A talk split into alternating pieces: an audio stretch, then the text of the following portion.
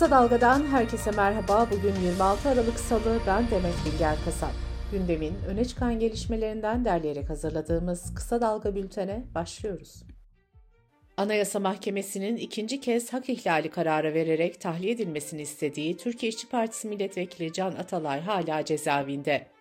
Atalay'ın avukatları dün bir kez daha tahliye başvurusunda bulundu. Hukukun üstünlüğü kavramına dikkat çeken avukatlar temel çürürse ve çürütülürse çöker ve hepimiz altında kalırız dedi. CHP Genel Başkanı Özgür Özel, Irak'ın kuzeyinde çıkan çatışmada yaşamını yitiren piyade sözleşmeli er Enis Budak'ın cenazesinde bir grup tarafından protesto edilmişti. Özgür Özel, istedikleri kadar provokasyon yapsınlar, CHP doğru bildiğini yapacak dedi. Özel ayrıca söz konusu grubun isim isim tespit edileceğini de belirtti. Özgür Özel, milli yas ilan edilmemesine de tepki gösterdi. Özel, Suudi Arabistan kralı öldüğünde 3 günlük milli yas ilan ediyorlar. 3 günlük yas 12 Mehmetçik'ten esirgeniyor diye konuştu. Bu arada 10 Haber sitesinden Caner Polat'a konuşan şehidin amcası Kenan Budak, protestolarla ailemizin ilgisi yok, Özgür Bey bizim ailenin de çocuğu, yapanları lanetliyoruz dedi. Özgür Özel'e yönelik protesto gündemdeyken piyade sözleşmeli er Kemal Aslan'ın Elazığ'daki cenazesinde de İyi Parti lideri Meral Akşener ve CHP milletvekili Gürsel Erol'un gönderdiği çelenkler indirildi. Cumhurbaşkanı Recep Tayyip Erdoğan dün yaptığı konuşmada 3-5 oy alacağız diye hainlere kapı kulu olanlara meydanı bırakmayacağız dedi. CHP lideri Özgür Özel'in Manisa'da protesto edilmesine değinen Erdoğan şunları söyledi. İşte bir tanesi Manisa'da güya gövde gösterisi yapacak. Sabırla inşallah 31 Mart'a hazırlanacağız.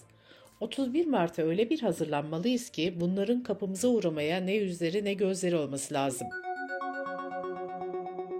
Türkiye Büyük Millet Meclisi Genel Kurulu'nda dün bütçe görüşmelerinin son günüydü. DEM Parti sözcüleri kürsüye çıktığında MHP lideri Devlet Bahçeli ve MHP'li milletvekilleri salondan ayrıldı.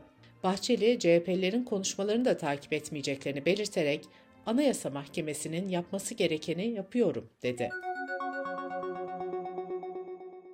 7 yıldan uzun bir süredir tutuklu olan HDP'nin eski eş genel başkanı Selahattin Demirtaş da Kobane davasında konuştu. Demirtaş, bizim içimiz yanıyor. Toprağa verilen 12 asker benim kardeşimdir. Bu ülkenin yoksul halkının evlatlarıdır. Keşke barışı sağlayabilseydik, onlar yaşayabilselerdi, dedi. Ekşi Sözlük'teki şehit paylaşımlarına yönelik soruşturma sürerken platforma bir kez daha erişim engeli getirildi. Ekşi Sözlük'ün son alan adı milli güvenlik gerekçesiyle kapatıldı. Böylece platforma 10 gün içerisinde ikinci kez erişim engeli getirilmiş oldu. Ve yerel seçim gündemine geçelim. Cumhur İttifakı yerel seçim çalışmalarını tamamlıyor. MHP'nin 28 büyük şehirde AKP'yi destekleyeceği açıklanmıştı. Büyükşehir dışında kalan 51 ilin 29'unda seçimlere ortak girilecek. AKP, MHP Genel Başkanı Devlet Bahçeli'nin memleketi Osmaniye, Kars, Kırklareli, Bartın ve Erzincan'da MHP'nin adayını destekleyecek.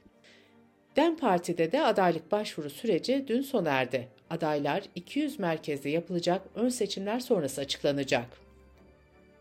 İyi Parti'nin seçime tek başına girme kararı almasının ardından özellikle İstanbul ve Ankara'da kimi aday göstereceği merak konusu oldu. İyi Parti'nin Ankara Büyükşehir Belediyesi için Mansur Yavaş'ın karşısına bir dönem birlikte çalıştığı Servet Avcı'ya teklif götüreceği öne sürüldü. Bu yıl ilk kez yapılacak olan ortak sınav bugün gerçekleştirilecek. 6. sınıflar Türkçe ve matematik dersleri için bugün sınava girecek. 9. sınıf Türk Dili ve Edebiyatı ile matematik dersleri içinse sınav 27 Aralık'ta yapılacak. Milli Eğitim Bakanlığı'nca hazırlanan sorular okullara teslim edilecek. Cevap kağıtları da il ölçme değerlendirme merkezlerine gönderilecek. Ortak sınavlara katılamayan öğrenciler için mazeret sınavları da yapılacak. Tarım ve Orman Bakanı İbrahim Yumaklı, Türkiye'de kişi başına düşen yıllık kullanılabilir su miktarının 1313 metreküp olduğunu söyledi. Uluslararası göstergelere göre bu değer Türkiye'nin su stresi altında olduğunu gösteriyor. Bakan Yumaklı su tüketiminin bu şekilde devam etmesi halinde 2030 yılında Türkiye'nin su kıtlığı çeken ülke durumuna düşeceğini vurguladı. Kısa Dalga Bülten'de sırada ekonomi haberleri var. Birleşik Kamu İş Konfederasyonu Aralık ayındaki açlık ve yoksulluk sınırını açıkladı. 4 kişilik bir ailenin aylık gıda harcamasını gösteren açlık sınırı 16.483 liraya kadar yükseldi. Gıda harcaması ile birlikte eğitim, ulaşım gibi giderlerin eklenmesiyle hesaplanan yoksulluk sınırı da 47 bin lira sınırına dayandı. Açlık sınırı 2023 yılının tümünde 7424, yoksulluk sınırı da 20.713 lira arttı. Konut kiralarında uygulanan %25 zam sınırı 1 Temmuz 2024'te sona erecek. Hazine ve Maliye Bakanı Mehmet Şimşek, uygulamaya gelecek yıl ihtiyaç duyulmayacağını ve sürenin uzatılmayacağını söyledi. CHP milletvekili Şeref Arpacı icra dairelerindeki dosya sayılarını açıkladı. İcradaki dosya sayısı geçen yıla göre %59.4 oranında artarak 13 milyon 369 bini buldu. Piyasada dolaşan karşılıksız çeklerdeki artışa da dikkat çeken Arpacı 50 milyar liralık çekin karşılıksız çıktığını belirtti. Ticaret Bakanlığı fahiş fiyat artışı ve stokçuluk yapan 309 işletmeye toplam 24 milyon 345 bin lira idari para cezası uyguladı. Bakanlık ayrıca belirlenen fiyat tarifesinin üzerinde ekmek satışı yapan işletmelere de 9 milyon liradan fazla para cezası kesti. Dış politika ve dünyadan gelişmelerle bültenimize devam ediyoruz. İsrail Gazze'de sivilleri hedef almaya devam ediyor. Gazze Sağlık Bakanlığı El Magazi mülteci kampına yönelik saldırıda en az 78 kişinin öldürüldüğünü duyurdu.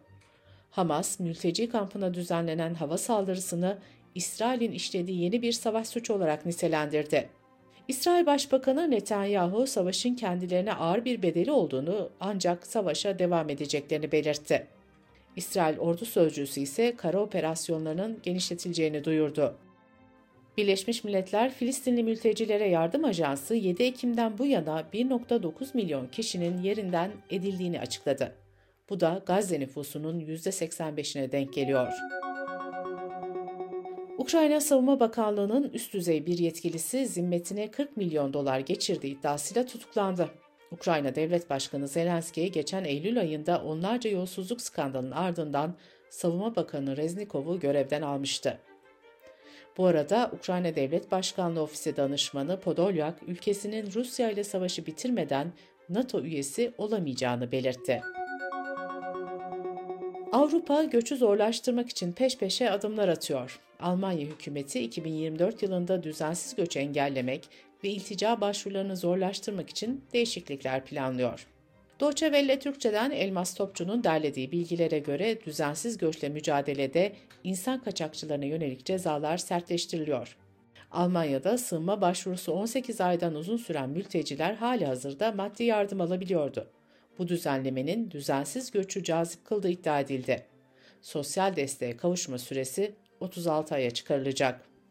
İltica başvurusu reddedilen bir kişinin itirazı ile birlikte yargılama süresi 2 yıldan fazlaydı. Federal hükümet yeni bir genel düzenlemeyle iltica süreçlerini hızlandıracak. Sırbistan'da 17 Aralık'ta yapılan seçimi Cumhurbaşkanı Vucic'in partisi kazanmıştı. Seçimden bu yana oy satın alma ve önceden oy atılmış sandıklara ilişkin iddialar gündeme getiriliyordu. Muhalifler seçimin tekrarlanması için eylem yaptı. Cumhurbaşkanı ise iddiaları yalan ve saçmalık olarak değerlendirdi. Küba parlamentosu ötenazi hakkını tanıdı. Küba, Kolombiya'nın ardından Latin Amerika ve Karayipler'de bu hakkı tanıyan ikinci ülke oldu.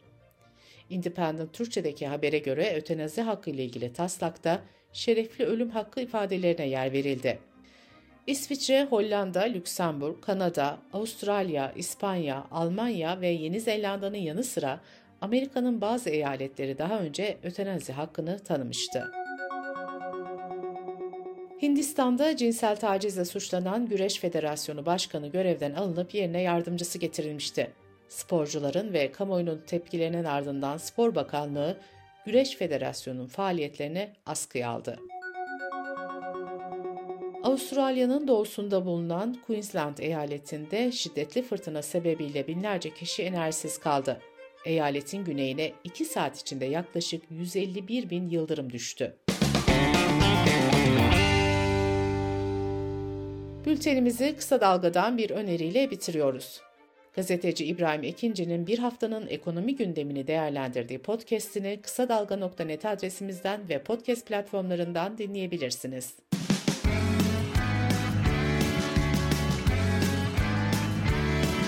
Kulağınız bizde olsun. Kısa Dalga Podcast.